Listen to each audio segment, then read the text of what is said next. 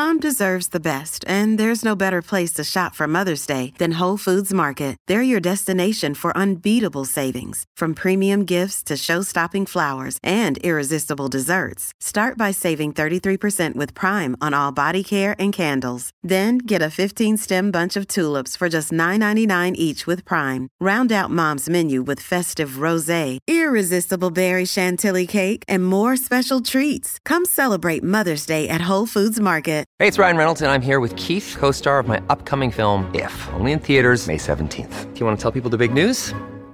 All right, I'll do it. Sign up now and you'll get unlimited for $15 a month and six months of Paramount Plus Essential Plan on us. Mintmobile.com slash switch. Upfront payment of $45 equivalent to $15 per month. Unlimited over 40 gigabytes per month. Face lower speeds. Videos at 480p. Active Mint customers by 531.24 get six months of Paramount Plus Essential Plan. Auto renews after six months. Offer ends May 31st, 2024. Separate Paramount Plus registration required. Terms and conditions apply if rated PG. At Evernorth Health Services, we believe costs shouldn't get in the way of life-changing care. And we're doing everything in our power to make it possible. Behavioral health solutions that also keep your projections at their best? It's possible. Pharmacy benefits that benefit your bottom line? It's possible. Complex specialty care that cares about your ROI? It's possible. Because we're already doing it. All while saving businesses billions. That's Wonder made possible. Learn more at evernorth.com/wonder. Welcome to the New Books Network. You're listening to New Books in Geography, a podcast channel on the New Books Network. I'm your host for today, Stentor Danielson, from the Department of Geography, Geology, and the Environment at Slippery Rock University. Today, I'll be talking to Linda J. Seligmann, author of Quinoa Food Politics and Agrarian Life in the Andean Highlands, published this year by University of Illinois Press. Dr. Seligmann, welcome to the show. Thank you, Stentor. I'm looking forward to talking with you. To start off, why don't you tell our listeners a bit about your background and how you came to write this book? Uh, I'm an anthropologist, and uh, my area of specialization has been sociocultural anthropology. And I've worked in the Andean region of Latin America now for over 40 years, especially in the Andean highlands of Peru. And I've done lots of different kinds of research, ranging from looking at the symbolism of textile motifs and the functions of cloth in the Andes to looking at uh, market women as cultural, political, and economic brokers in the um, urban regions of the highlands. And my uh, I've also looked very closely at uh, agrarian conditions because so many of the Quechua speaking people of the Andean highlands have relied for millennium upon uh, uh, uh relied uh, for millennia upon um, agriculture and herding for their livelihoods. So those are just some of the projects I've done. This is the latest um, on quinoa, and it was piqued by returning to the Andes after a five year hiatus and realizing that quinoa was all the rage. And in the district where I had worked for many years, all of a sudden farmers were experimenting with growing different kinds of quinoa. And so I became intrigued by that.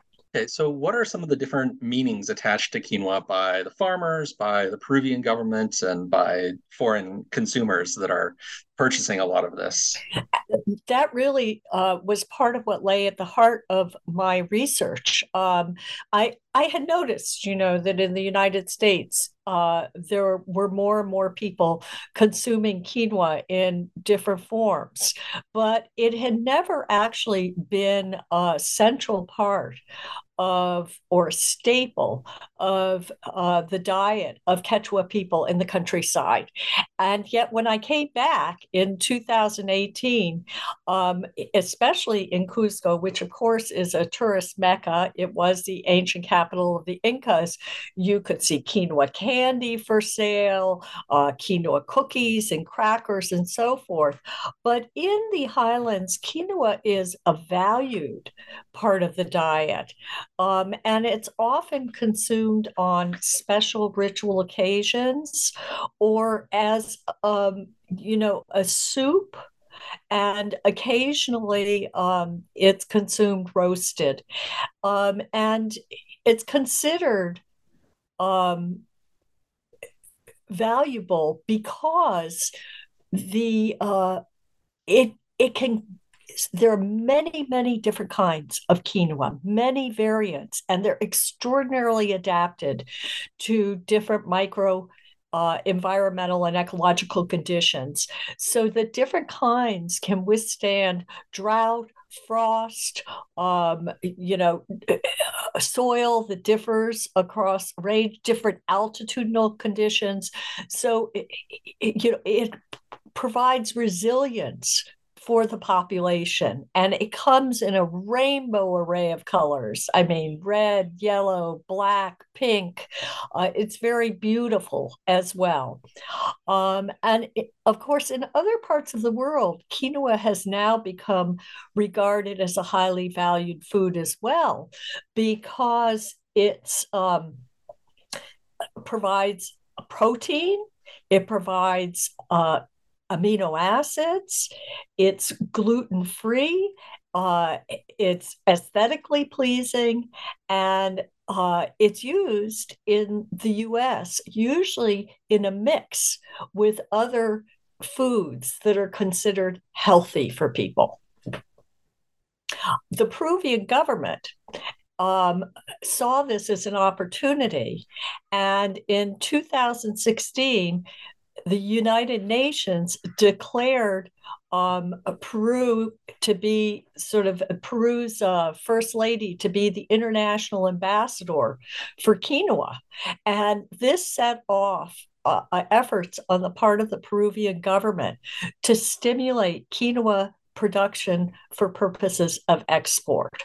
So it was a way of attracting attention to Peru's export products, of bringing in some foreign exchange, of leading to development or further development in the countryside. Those were all the kinds of things that people saw in quinoa, that in a way it could be uh, almost magical in solving some of the challenges that people faced in Peru. Okay, so I would imagine a lot of our listeners have heard this claim that goes around that this fad for quinoa among Western consumers has driven up the price, and so now you know people in Peru can't afford it, and so it's actually bad for them that you know we're eating quinoa. So how true is that? What's really the the underlying story of the effect on uh, on farmers in Peru of this you know enormous growth in uh, foreign consumption. Right. Um, well, the research results on that are very mixed, and there's a need for further research. And it's done at a macro level. It needs to be done both at the local level or micro level and at the macro level. And right now, the results are mixed. Um, it doesn't appear that it's caused that much of a problem for people to continue to consume quinoa in the countryside if they want to do that. The real problem lies in what happens when a crop becomes an export crop. And we've seen this with many, many different um, cultigens or, or you know agricultural products and even beverages over the years, uh, which is that in the case of quinoa, as I said, there are all these different var- varieties, and when something becomes an export product, there's a tendency to want to focus on only a few of those varieties. And they're focused on because there's um, higher production in terms of volume. Uh, maybe a certain kind commands a higher price. Um, maybe it appeals more to the tastes of people who are consuming it in Europe, the United States, or parts of Asia like Japan. But it isn't necessarily the kind of quinoa that people in a particular part of the world would consume domestically for themselves. They may have other kinds of quinoa that they prefer.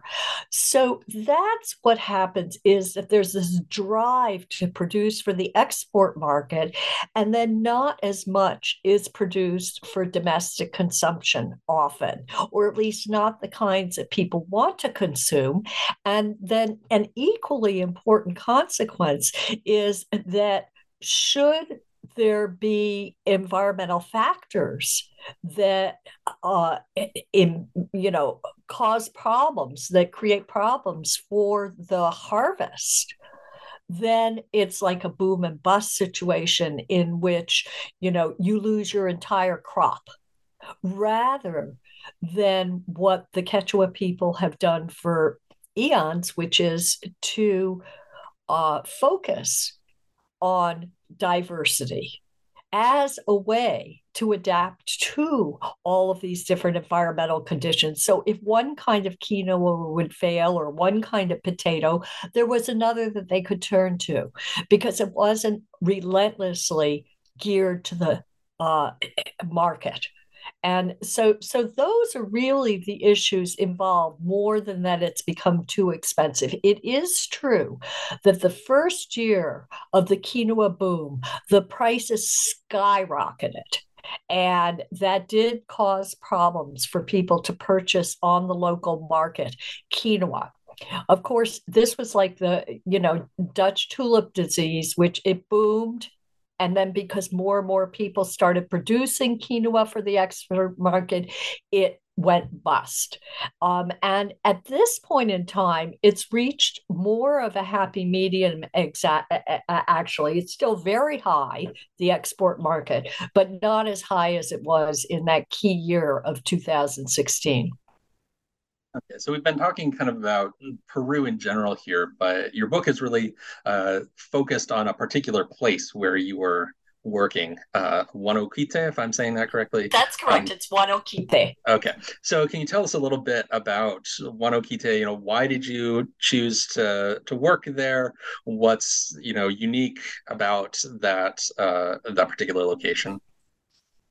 Well, Huanoquite, uh, you know, is is uh, consists of many, many different microecological um, zones, and I had decided to work there um, when I first started doing my doctoral research, and at that time, I was interested actually in how new agricultural ideas got incorporated into the district and you know who the individuals were what were they like that allowed them to tinker or experiment and then have that knowledge spread um, specifically with respect to agriculture um, throughout the region.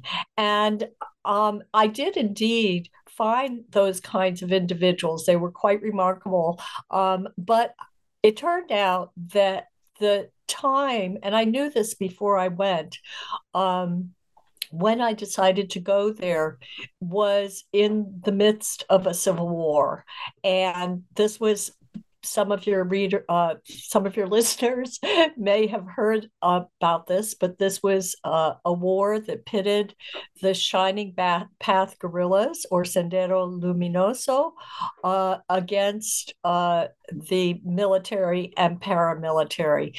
And civilians really got caught in the crossfire.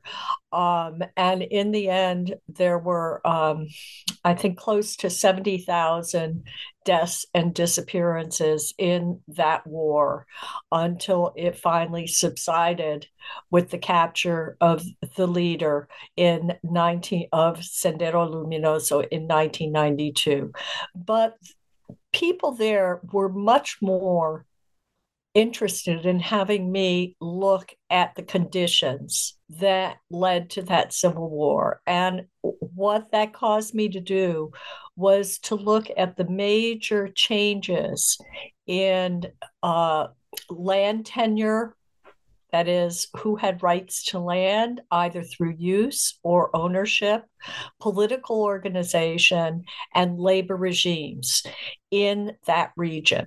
So that was the backdrop um, for a book I wrote called Between Reform and Revolution Political Struggles in the Peruvian Andes. When I returned, and I had many friends and um, in in Huanoquite because I had spent 14 months there and then come back periodically. But when I returned in 2018 and saw this change in in how people were you know viewing the production of quinoa, I thought it would be really interesting to look at what the desire for quinoa worldwide was having on this region, socially, politically, economically.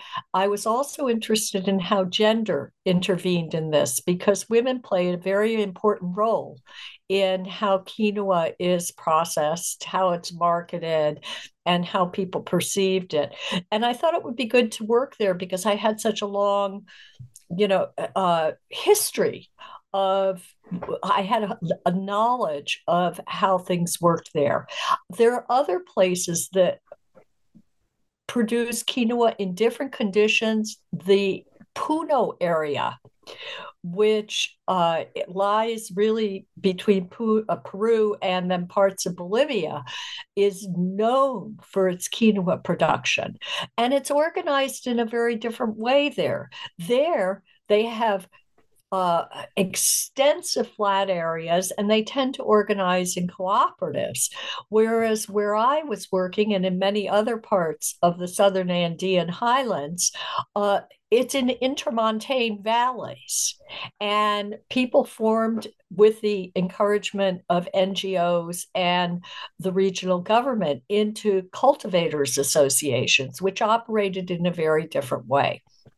Um, but that's why I decided to do this in Huanoquite because it's known as a, a very fertile, dynamic zone um, for agriculture and was part of this experiment in incentivizing people to cultivate more and sell more quinoa.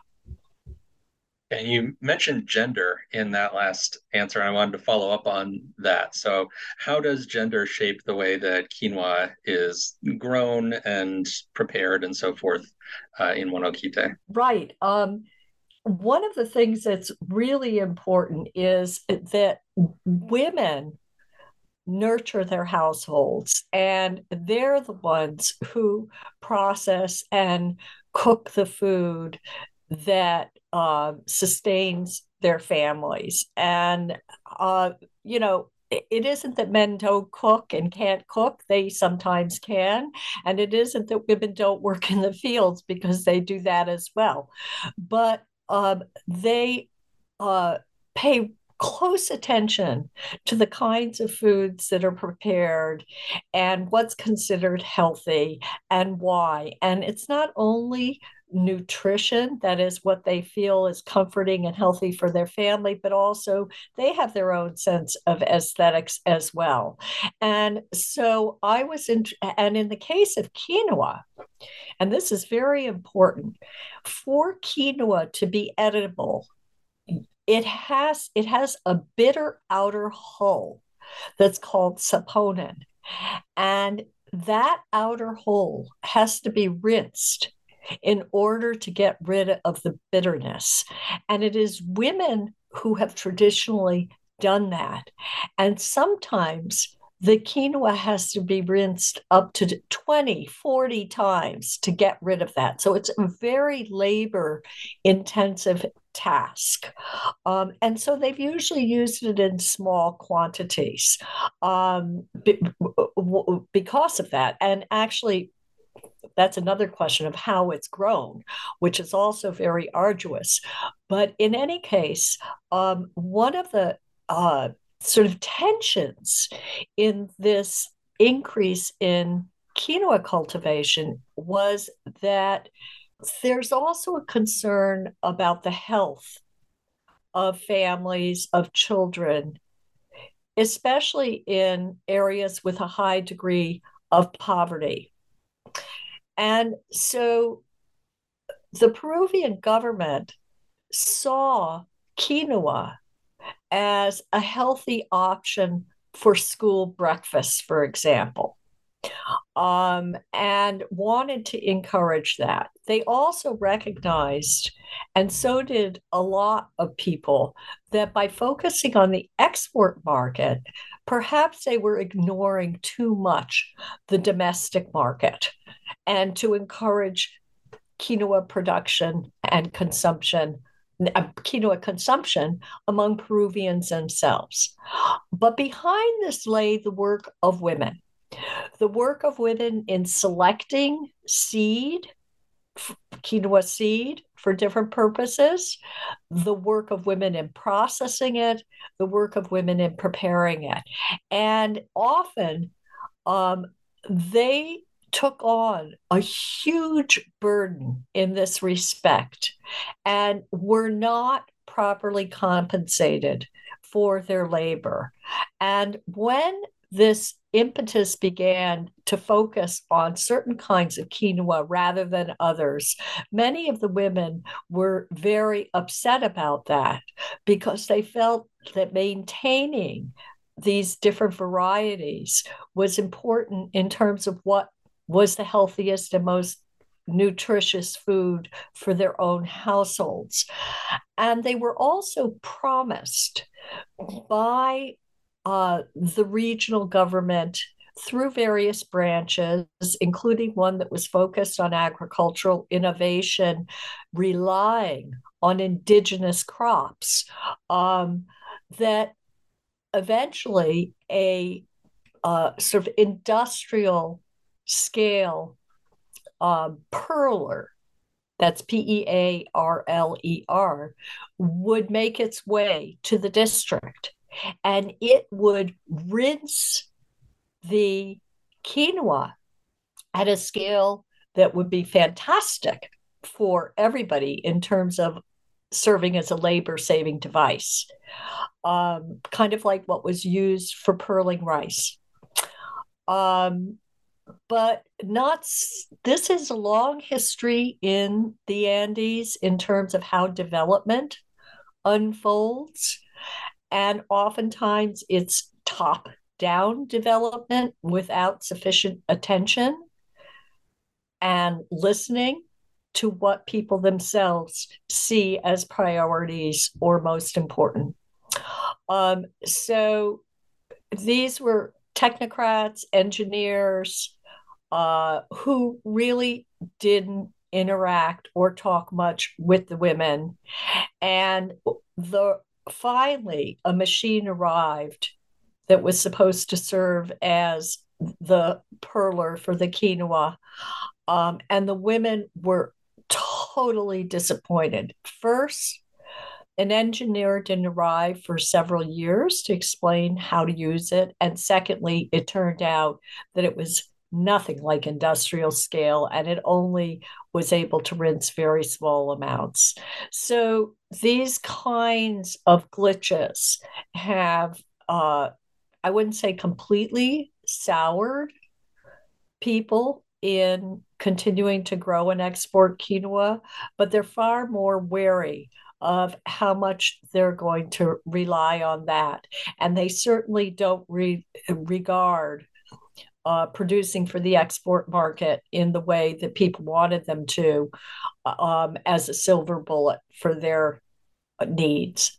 Okay, so then shifting gears a little bit, um, what is a, a huaca and how do farmers in Peru maintain their relationships with huacas? Um, huacas are different uh, spirit sites or power sites within the Andean landscape. And they have great power and they are considered on a par, if not more powerful than human beings. They exist in a complex ecosystem in which there are human beings and there are many other sentient beings in the universe. And they interact and are intertwined with one another. And human beings who whose world who believe I, believe is is not exactly it, but who's who are part of that world think it's very important to keep these sentient beings and themselves in balance with one another. And in order to do that, they have to be very observant and pay very close attention to how all of these sentient beings. They can be water forces, they can be apus, which are powerful mountain peaks, they can be certain rocky formations, they can be streams of light, um, they can include, uh, these aren't all wakas, these are different kinds of sentient beings that occupy the universe. Uh, they're di- the animals, the herding animals, the alpacas, the llamas, horses, uh, which came from Europe. Um, but all of the, or came from the New World, all of these are part of their universe. And so if something goes awry, it can have a detrimental effect on the universe. So a lot of their actions, their rituals are uh, f- are focused on maintaining a world in balance through reciprocity that is mutual exchange but also sometimes uh, humans feel that it is necessary to give in excess or to give more in order that the earth for example return its fertility to them. So that's why wakas are so central to um, occupations or activities like agriculture and herding. Um, it's also the case, and this has been more publicized internationally and certainly in the United States, that certain kinds of activities like deforestation or mining have devastating impacts on allowing for reciprocity and balance in that universe. So, so uh, just to jump a little, then uh, the this may seem far removed, and I was surprised how it tied in to the story of quinoa.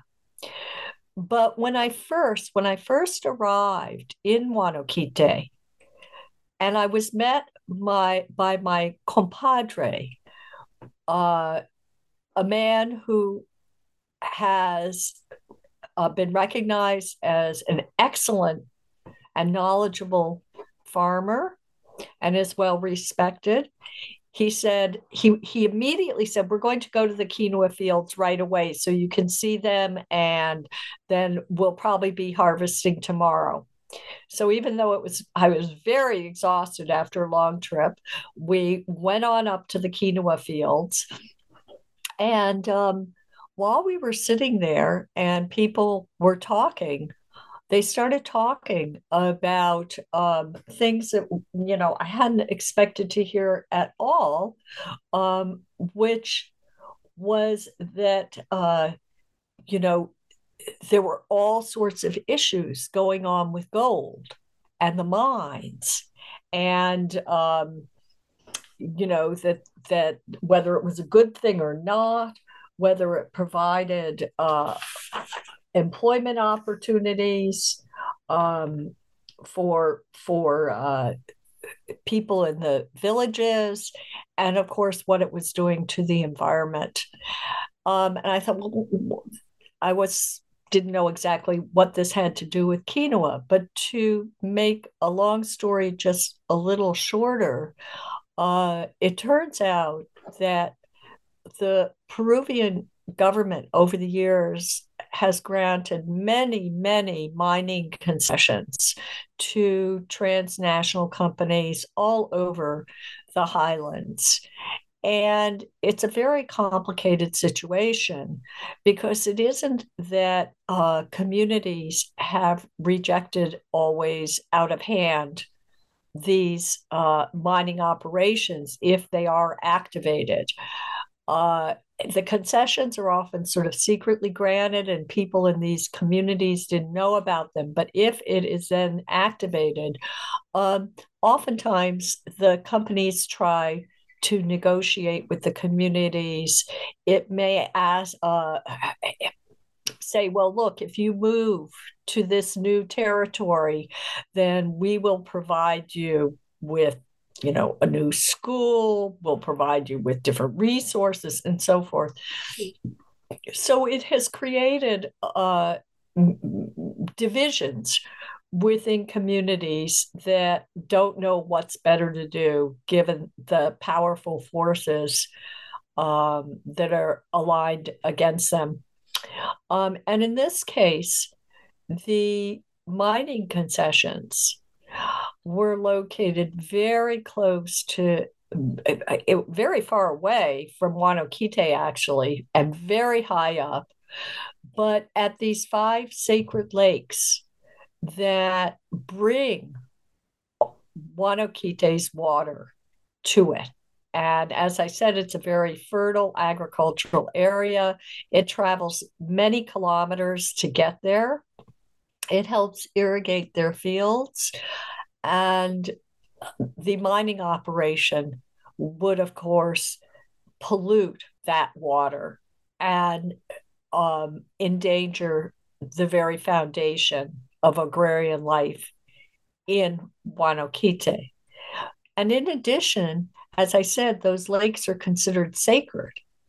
And if people ha- do things that um, sort of perturb the lakes, they will rise up and cause floods and terrible rains and um, you know turn into monstrous ducks. And so these narrative traditions are really about keeping the universe in balance.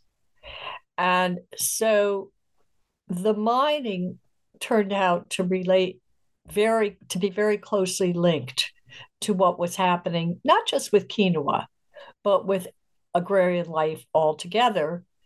And that sustains not only people in Huanoquite, but people all over the world. So, okay. and so in the the beginning of that story that you were telling there, you, know, you mentioned you arrived in Peru and met up with your compadre. So I think that's a good uh, segue into asking you about your relationships with the people in Peru that you were working with, since this is a, a site you've been studying for a long time. So can you talk a bit about how you maintain those relationships, how those relationships that you have with people uh, shape the research that you're doing? I think there are many aspects to that. Um, I've become very close friends with a number of people there. And um, I've always felt an obligation to make my research um, available to people, um, whether it's in written form or talking about my findings. Um, but I think it's a very uh, difficult path.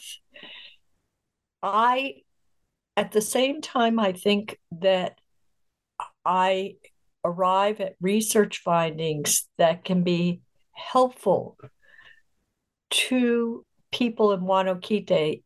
It must be their choice their decision, their interactions with each other as they discuss these things to decide what they want to do with that knowledge. Um, some people I know there there are many debates that go on within anthropology about collaborative anthropology, engaged anthropology, and activist anthropology. And I have to say that my I feel like my research falls between collaborative and engaged anthropology um, rather than activist anthropology. But I also see on the other side that there's a place in which in other parts of the world, including my own country, the United States, um, Europe, and so forth, where what I learn may have an effect on how people perceive what they're doing. And we've seen that in all sorts of ways in the context of climate change and environmental sustainability.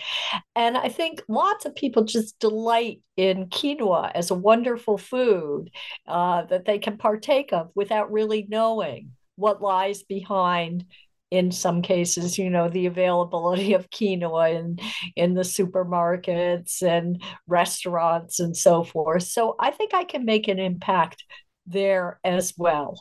Um, the other uh, very powerful part of my work in Huanoquite or my relationship to people in Huanoquite was that I began working there in 1984. And that's really a long time ago, and in certain ways. And so when I went back this last time, and I went back twice, um, the pandemic interrupted things. So I have not yet gone back since the pandemic. But um, I realized that it might be the last time I was spanning relationships with three generations there. Uh, the very older people were beginning to die, and the youngest were becoming full fledged authorities in their communities.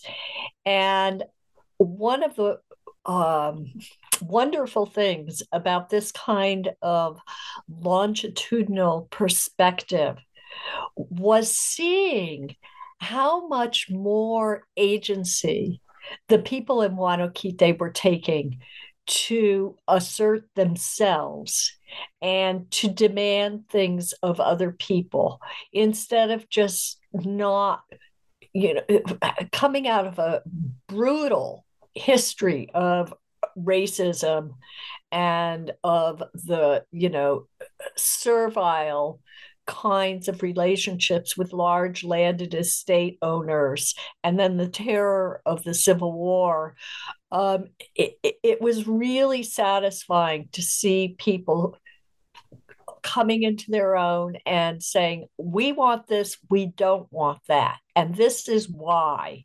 And their children being socialized into those kinds of comportments as well. And in my case, you know, they wanted all sorts of things from me. And I was very happy to give them those things. And uh, my book, I have uh, given to them with a translation that I prepared myself, um, so that they can at the so that they can think about it and use it for their own needs. Uh, so all those things I think are, have been uh, uh, really rewarding and wouldn't have happened if I didn't have this much historical depth. All right. So as we're moving towards the end of our time here, uh, I wanted to give you an opportunity to give a shout out or a thank you to anyone whose help was important to you as you were writing this book.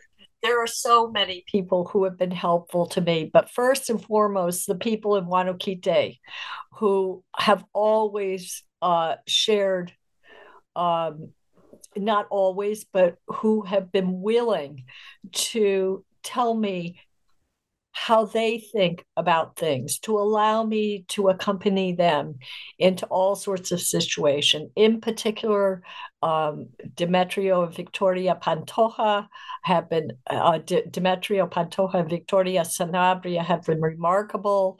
I also have great respect for the um, uh, people working in different bureaucratic agencies who have a good grasp of what life is like in the countryside.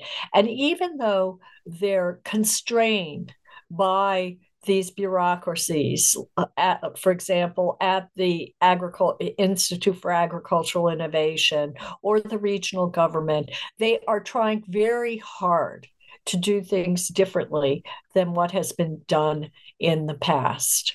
Um, I also think that thinking about next steps, what would ideally transpire would be to arrive at a way to recognize the value of Andean science, if you want to call it, everything that people have learned about how to cultivate all of these different varieties of crops, and in particular quinoa, to have some kind of return that accrues to them, and to also create more regional commodity chains that go from you know farm and field to domestic consumption to local restaurants to tourist restaurants. And i'm sure even though it would be difficult to figure out it would be much more sustainable than simply providing to an export market. And one last thing that was central to my book, and that I actually didn't mention when we were talking about sort of the uh, cosmopolitics or cosmovision um, of Quechua people, is that they're very pragmatic. I don't want to give the impression that this sort of keeping the world in balance is something that is highly spiritual it involves very pragmatic considerations, and that may be that includes an astonishing knowledge of the environment and ecology, but also uh, the legal universe of knowing how to cooperate and act as a community. Um, and I'm not suggesting there aren't conflicts and tensions in all of this within communities. But I think it's very important to realize that this isn't some othering that is going on. This is these are people who are very much part of the universe in which we as well reside. Okay, and then for our traditional final question on the New Books Network, uh, what are you working on next? Well, I'm actually not working on anything now, but this, I, I guess I jumped the gun a little because I think this question of how you can take an export crop and realign it so that it actually does provide what people who are growing it want and need through tighter commodity chains through regional food networks um, is something I'd really like to be involved in. All right. Well, that sounds really a really great uh, next step from this book. So, uh, Dr. Seligmann, thank you so much for coming on the show. Thank you. Uh, I thank you for for having me. This has been a conversation with Linda J. Seligmann, author of Quinoa Food Politics and Agrarian Life in the Andean Highlands, published this year by University of Illinois Press.